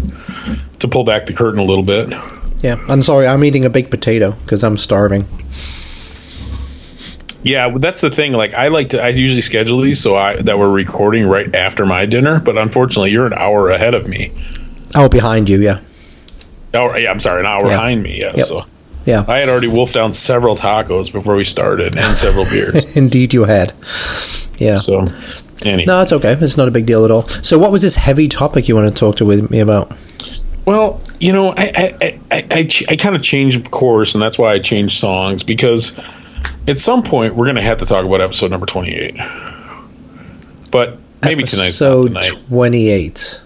The lost episode, Neil. Our lost Oh. episode. Oh, oh, okay. So that's what that um we uh, we don't need to get into it right now. We'll we'll talk about it later. We'll, we'll but yeah, at some point, mental note, mark it. We're gonna have to talk about episode number twenty-eight. I was kind of waiting until we had a certain guest who was friendly with him on, and now that guest has been on, so I'm I feel a little bit more comfortable talking about it. Okay, so But this was I'm not the- not to, not not tonight because I've uh, we're pretty deep in the sauce and we're pretty deep in the time already. So Okay. so But this is why you, this is why you didn't play the uh, Screeching Weasel song you were going to play, yes, correct? Yes. Oh, so that was about that was about them. Okay. No, it was just about. Uh, I mean, it kind of. I mean, it, it, it wasn't specifically about them, but I just thought it was kind of a blow off, so, a fun blow off song. So, Okay. but we'll uh, we'll save that. We'll save that for another day. Um, matter of fact, we probably should catch up and have you play another song right away, unless you want to get something real quick you want to talk about. No, that's fine. That's fine. Um, yeah, so I was doing my old '80s hardcore stuff. Yep. Um, so the next one I'm going to do is okay. So have you heard of the band? Oh, you probably have, but none of the above, or NOTA as they were known Yep. back in the day. I, I mean, So- I'm vaguely familiar with them. I don't have any other stuff. Now, funnily enough, they were so most of the bands back in the day were obviously from they were bi-coastal, right? Most were from California or the East Coast.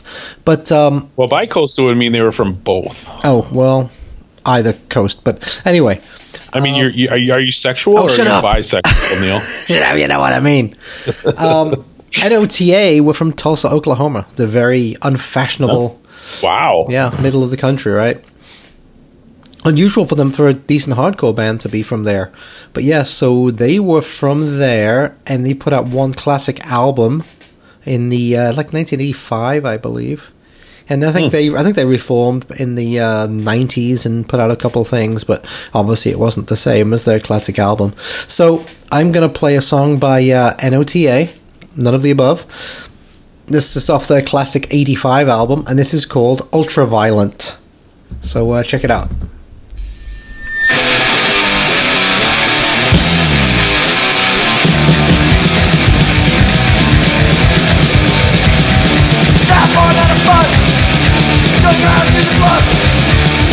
Up the. Look up and set your eyes. All through violence. All through violence. All through violence. All through violence.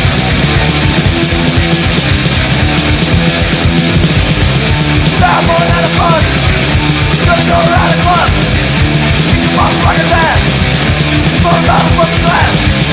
All through violence. All through violence all through violence, all through violence.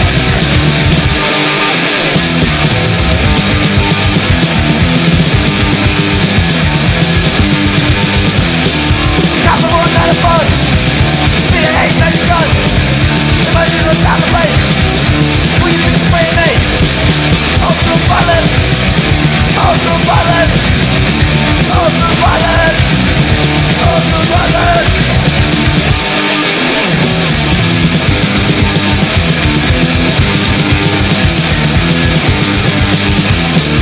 Got more, not a fun. The an ace, gun.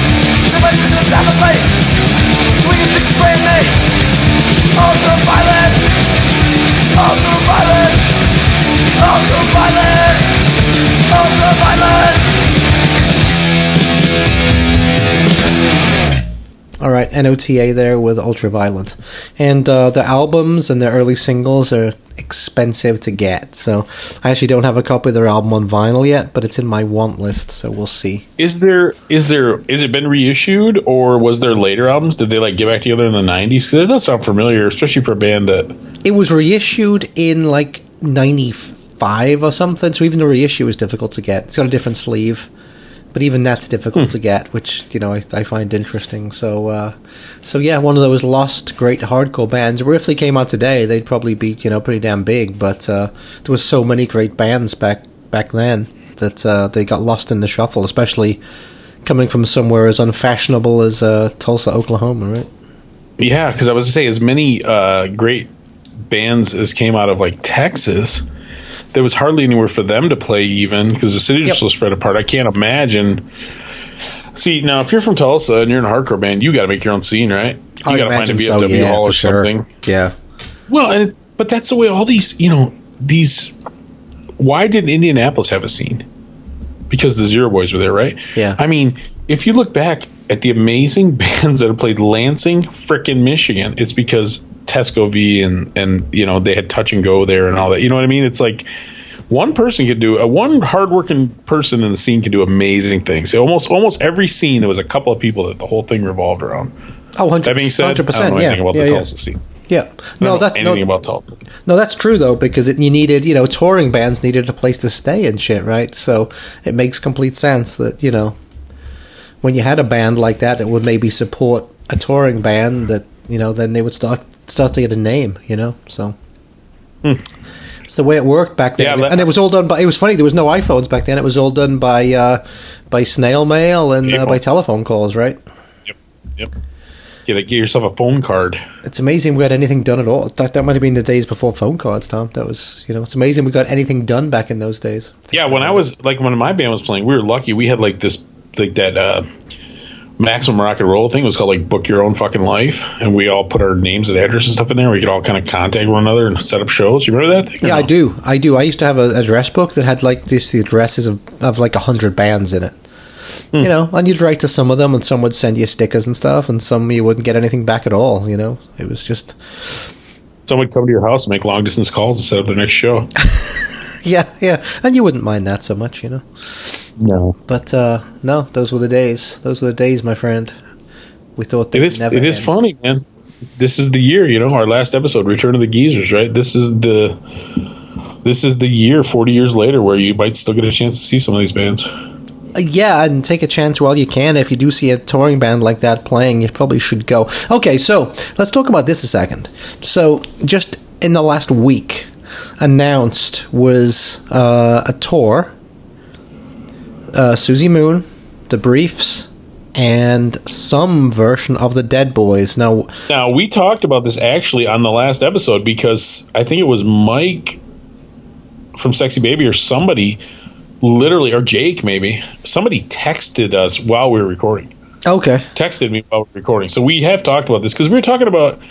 I'm fascinated, and I would love to go to this, and I don't know what the deal of it is, but that record store in Dayton yes, is doing is having three nights in a row, and it's the Crosses, which is the original singer from Dick Crutzen doing their first album, and it's Saturday night is Zero Boys, and Sunday night is Toxic Reasons, so yeah, so we did we, and I did- think the show is in the record store.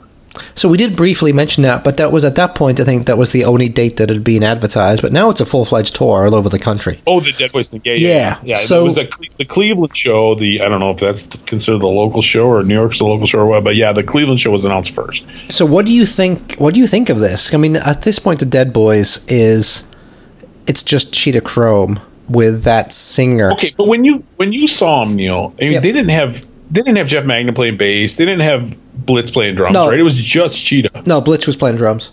Oh, Blitz was playing drums. Okay, so it was a little more. Yeah, and they had that, and they had Ricky Rat playing bass, and that other dude playing guitar. I can't think of his name right now. Um, Jason. So, and that, and that singer, that singer who's just he's tall, skinny guy, does a great stiff. I wish I knew.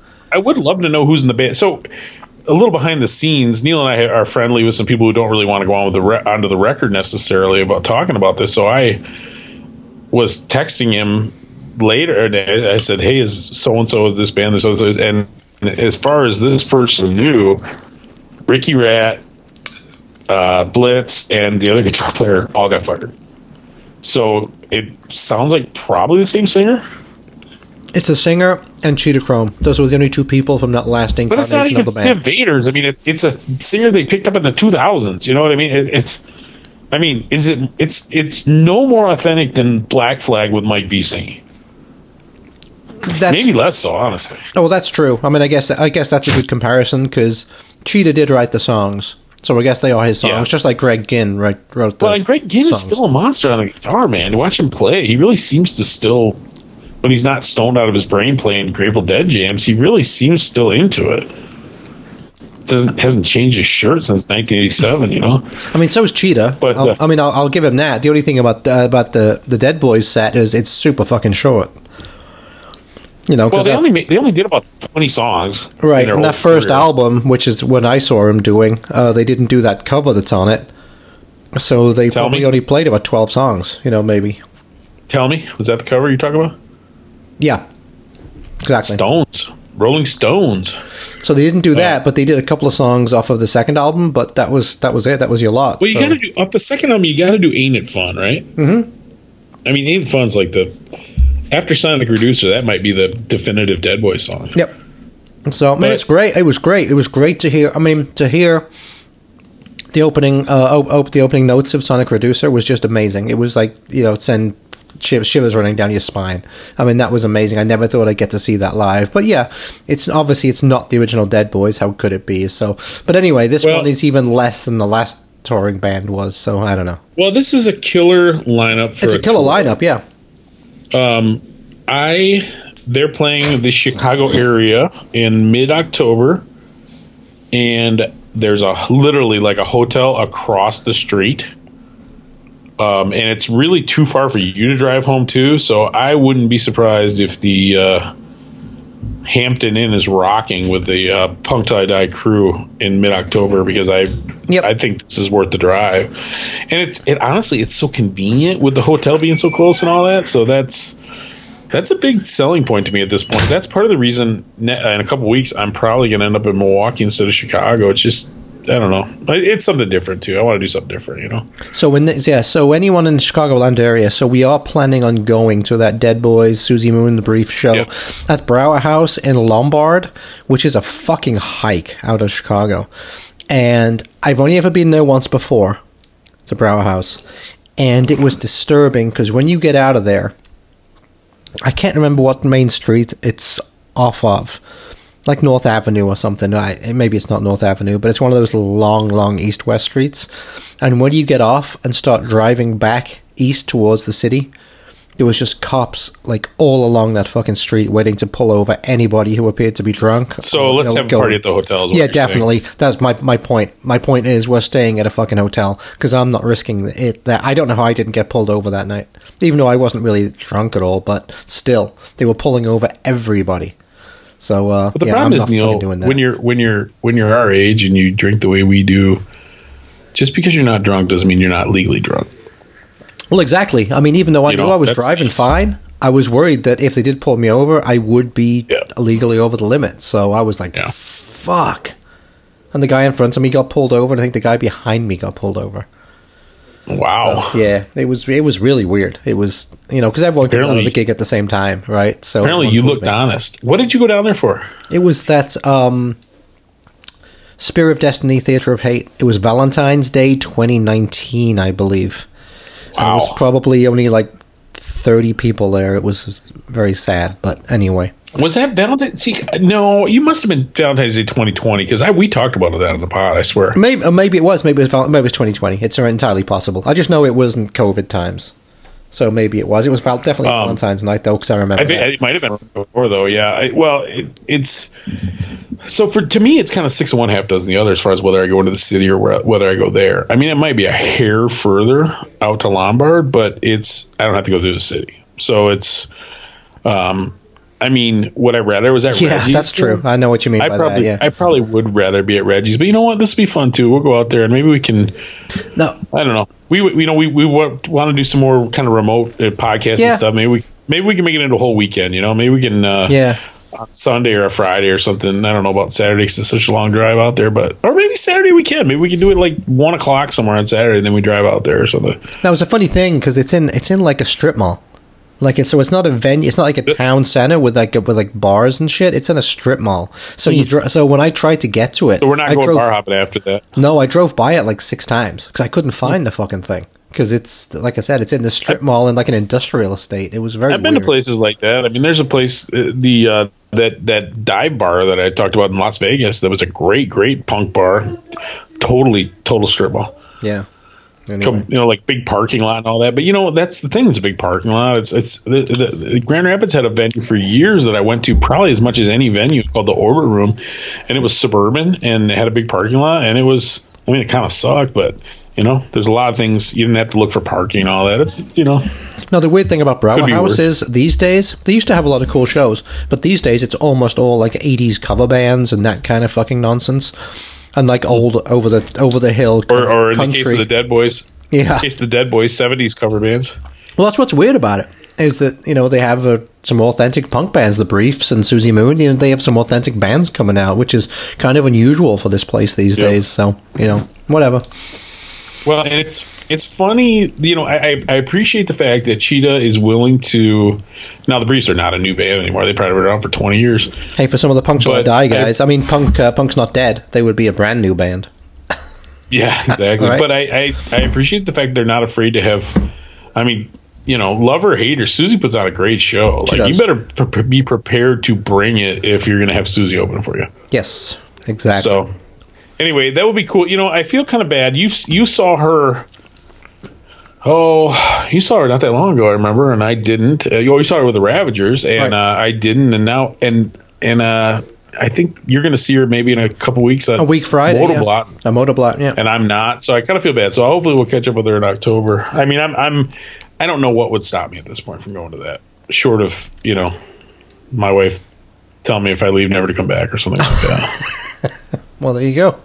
You can stay in Lombard. I mean, Lombard. listen, well, Lovely like I said, you know, I, I mean, you know, it's 20, 25 bucks for the show, 25 bucks or whatever. You know, Scott and I'll split a hotel room, probably costs a buck and a quarter or something. You know, it, it'll be a pretty affordable little jaunt. No, it'll be fun. It'll be a it'll be a fun night. It's a I, I don't know. They have a small stage and like a big place in the back. Uh, I just went to the small venue in the bar um, before. I don't assume know. it's going to be the bigger one, right? You think? When I saw the Dead Boys at Beat Kitchen, there was probably like hundred people there tops. I don't know. I guess they, the place they played in Detroit was pretty small. So Yeah. So unless people And in that was with Lombard are so people people in Lombard are so starved of live music that they'll get a lot of local people. I don't know. my goal is to get. Uh, I'm gonna Neil and I are gonna be full punk tie dye gear with the, the with the uh, stiff stuff on. We're gonna try to get cheated up punches. Yeah, we'll get Steve to sign He's- it. I, mean, I uh, don't know if he's- Cheetah. I mean, I don't, you know, I, I've never been close to him, obviously, but he seems like a pretty big dude. Uh, yeah, he's, he's kind of intimidating now with the bald head and stuff. He, maybe he didn't look so Yeah. much back in the day as a ginger, but um, these days he looks kind of intimidating. Yeah. Those hungry junkie eyes. Hung- Jesus, Hungry Junkie. That's a good, great name for a band. Hungry Junkie. Yes. Yeah. All right. Speaking of hungry junkies, why don't you play us another song? Yep. Neil? So, China White. Do you ever hear? Do you ever hear, hear anything by China White? Oh yeah, yeah. Okay. I have that one split they did with the Flyboys. Yep, uh, excellent. That's what I'm going to play something off of. So, China White were one of those bands from LA that uh, actually Yep. Huntington Beach. I'm sorry, uh, Huntington Beach. Uh, Really? People would get I mean, it's all LA. It's all LA to us who don't live in LA. It's fine. So they used to play um, the Cuckoo's Nest, you know, in those famous punk clubs in LA. Oh yeah. And they were like on every bill. So every band, every, you know, but they would always be second or third on the bill. You know, so you'll see like Circle Jerks, you know, uh, you know, TSOL, China White. They'll always be third on the bill or something like that. So one of those bands I'd never really heard much of. So I'm going to play something from China White. Um, this song is called Danger Zone, and it's on that EP that you're talking about, Tom. So here you go, China White with Danger Zone.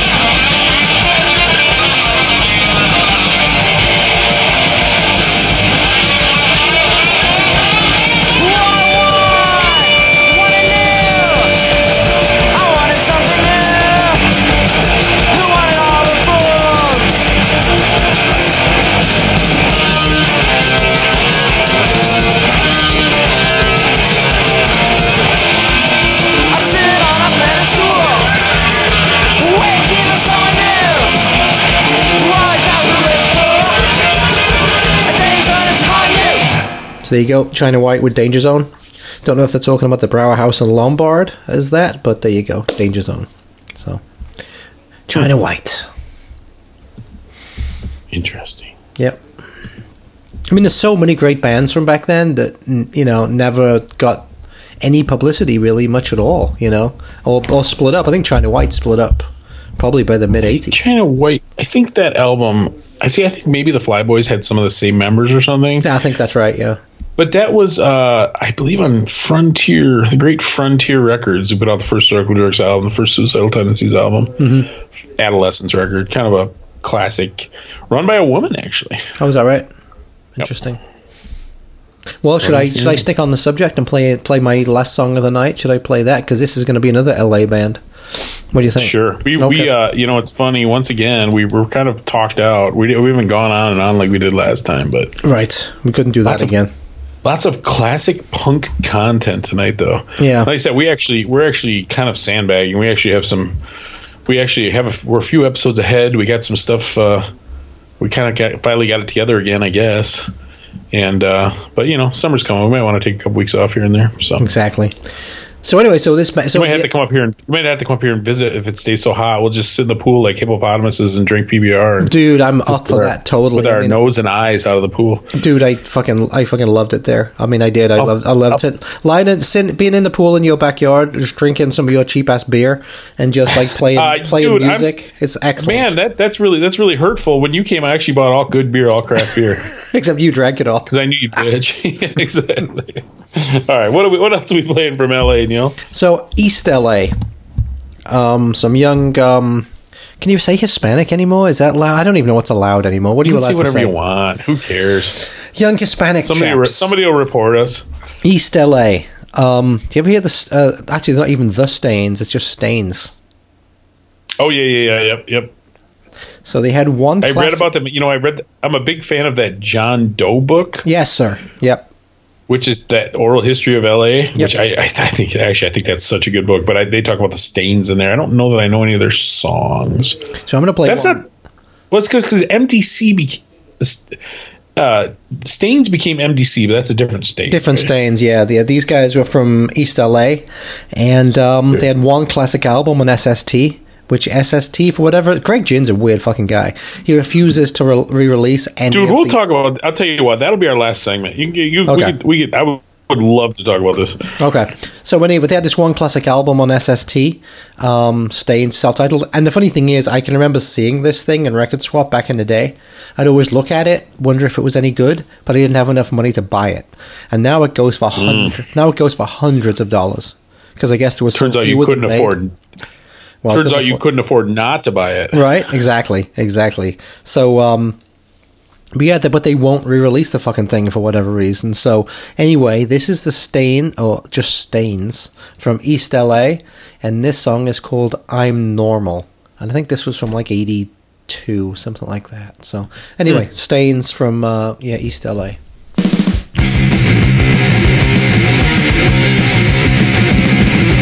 I can Colors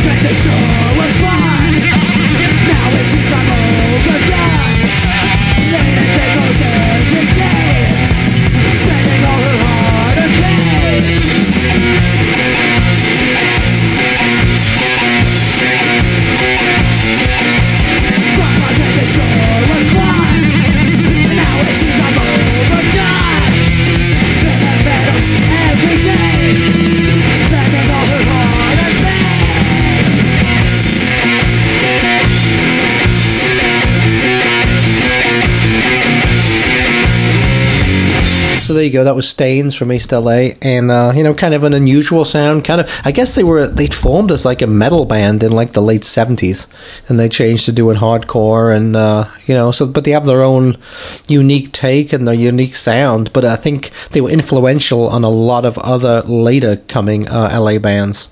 So um, yeah, hope hope you enjoyed that. That's my last one tonight. Maybe I'll do this kind of thing again um, with some uh, you know un- bands you might not have heard of from uh, the hardcore scene in the early '80s because there was so fucking many of great bands. I mean, I was I had a choice of like ten different bands tonight that I was going to play stuff from. So um, I, I went through a so I read that book American Hardcore of course like everybody did right and when I read these type of books to me it almost becomes like uh, I, I just start looking up the album trying to find the albums yeah.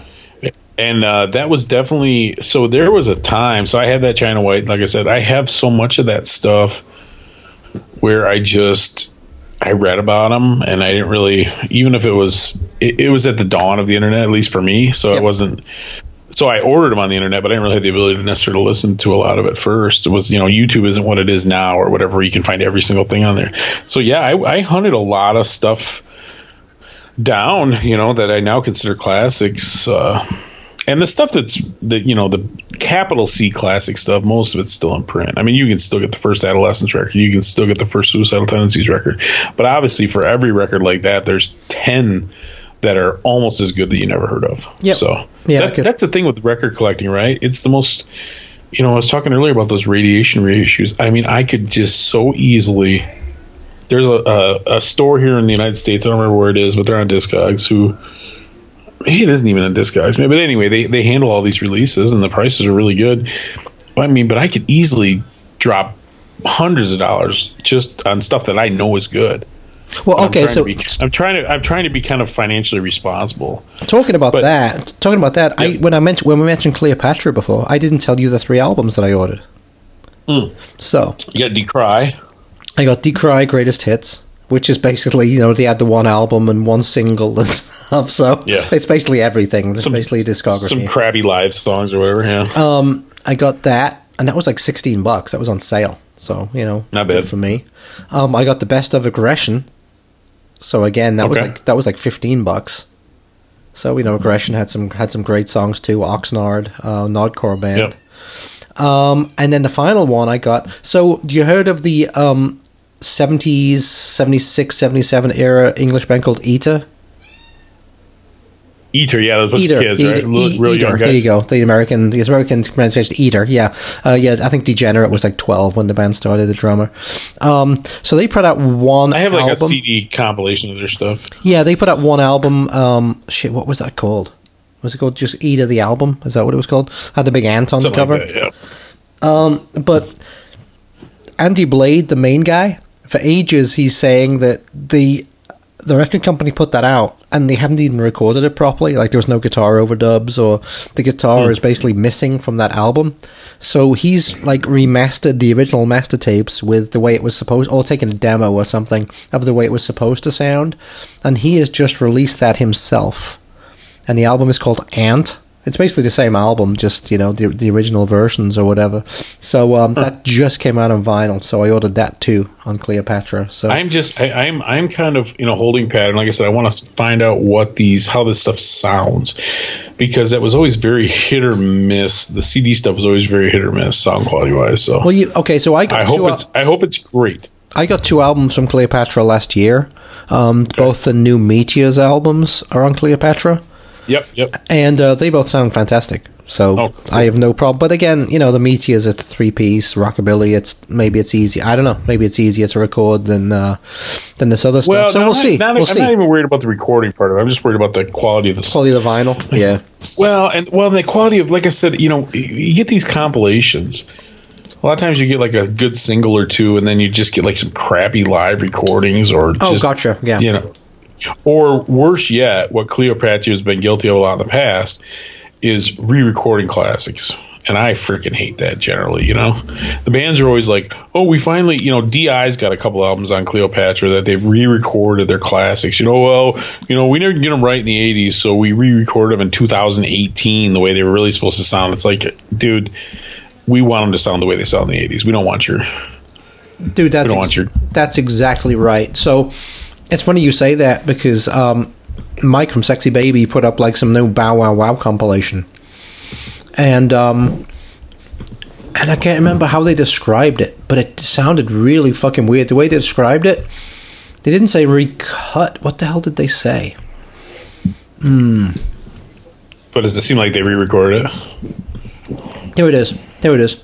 Um, features freshly recut versions. What does that mean? Recut. I mean, that's that's re-recorded, dude. Yeah, that's what I thought. So who the fuck wants to listen to that?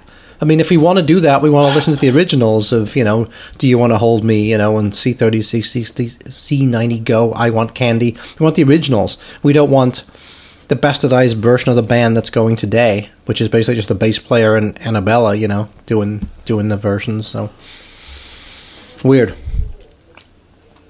But Yeah. I hate that too because I used to collect this series of compilations from like 50s bands. It was um it was called Going Steady. They do one from every year from like 55, 56, 57 and they take a Mm. famous uh, DJ from the time from the, the radio show basically. So they'd have all the classic ads in there and DJ talking up the songs and stuff. So the original versions of those albums that came out in the 70s had all the original versions of the songs.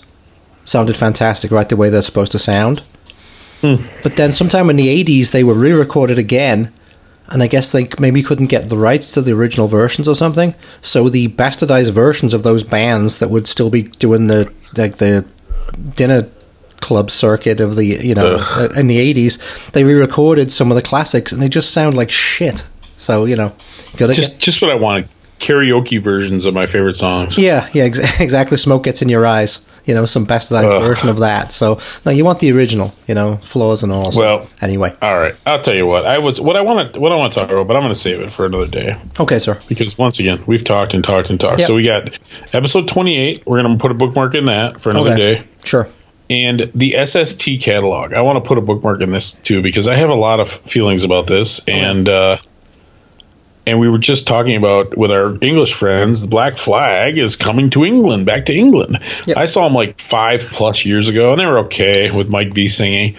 Um, but they were debating whether or not it was worth going, and and one of the things was Richard Richard our pal said, you know, I said, let me know how it turns out with Black Flag. He said they'll probably sue each other and it'll end up in a lawsuit or whatever. and all I could think is, what are they suing over? These this band is playing for 200 people. It's not a real band at this point. But then I thought about that SST back catalog. My gosh, that I would I would love to win that thing in a lawsuit. Yeah, for sure. But anyway, we'll talk about that another day. So all right, I'm gonna I'm gonna do a best of friends segment, and we're gonna go We're gonna home. split. Yes, we are. I'm gonna finish my baked potato.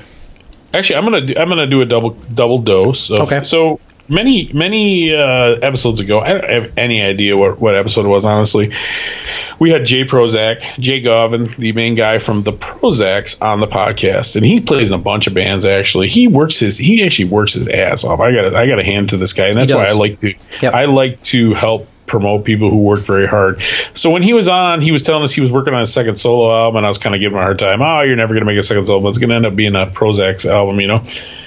But he did end up getting that second pro, his second J Prozac album, just J letter J Prozac album, and it's called. Let me see. I had it pulled up, but I. But I want to play. It's called "Won't Let Go." So I want to play a couple of J Prozac songs for our best of uh, best of friends segment. So um, so this is from his new record. Like I said, "Won't Let Go." It's got a great cartoon cover on it, and it's we're gonna play "No Matter." Which is a fun song about trying to find people that are as committed to it as he is to play in his bands. And we're going to play Won't Let Go, the title track from the new album. Um, so check it out. Actually, uh, the Prozacs are supposed to play at Savage Mountain this year, which I'm, like I said, 90 percent committed to. N- Not 100, percent but 90 percent sure we're going to. That Scott and I are going to go to this year. I don't know if we'll drag Neil along or not. He doesn't like road trips. He's like a dog. He's got to hang his head out the window. That's a long Win- fucking drive for me, man. There's a lot of bri- lot of bridges out there, man. A lot of mountains. That's a long drive. Well, Well, fly out there. it maybe, is. but you know. It's a long drive, but uh, yeah, where are you flying to, dude? You think there's a metropolitan airport? out Right, there? that's true. Fuck yeah. I'll drive to your house, Be and then you a can fucking drive my ass. Yeah, There you go. Be like a landing strip. yeah. But anyway, so yeah. Anyway, anyway, I'm looking forward to seeing the Prozacs. I've never seen them. They're from Western Mass, and this is in Western Maryland, so it's probably not really that far. But anyway, maybe it is. I don't know. Should we say goodbye and play out with that stuff, or how do you want to do it? Yeah, we'll do that. Oh, one more thing we need to talk about next solo episode. Neil. Yes, sir. People being offended by posts on our Facebook group. I don't want. I don't want to talk. About, I don't want to talk about it right now because, like I said, I'm talked out. But Okay. SST back catalog episode 28 and people being offended on our Facebook. These are these are all things. These this is a sneak preview, guys. Like a when you go to a movie and you see a preview for the next next movie. These, um, and I have some ideas about something that we could do for future episodes too. So we'll make a note of that. Also, I, I keep notes on my phone about things to talk about, and I always think, oh, I hope we have enough to talk about. I hope we have to talk about. Meanwhile, now we've talked for like you know an hour and a half, and we never even hardly got to my notes. So We have, and I remember the uh, Ramones cover that Zoanoids did. It was uh, "Swallow My Pride." swallow my pride. Oh, yeah, excellent. Yep. Yep. Winter is here, and it's going on two years. Um, yeah. So that was that. So yep. Okay. Thanks for listening, So J- everybody. so okay, we're gonna play out. We're gonna play out with J Prozac. Jay Prozac. No matter. Won't let go. and no matter. Yep. And uh, So- thanks for listening, everybody. Yep. Stay free. Keep a little mark in your heart, and We'll smell you soon. we will spell you soon. Bye bye.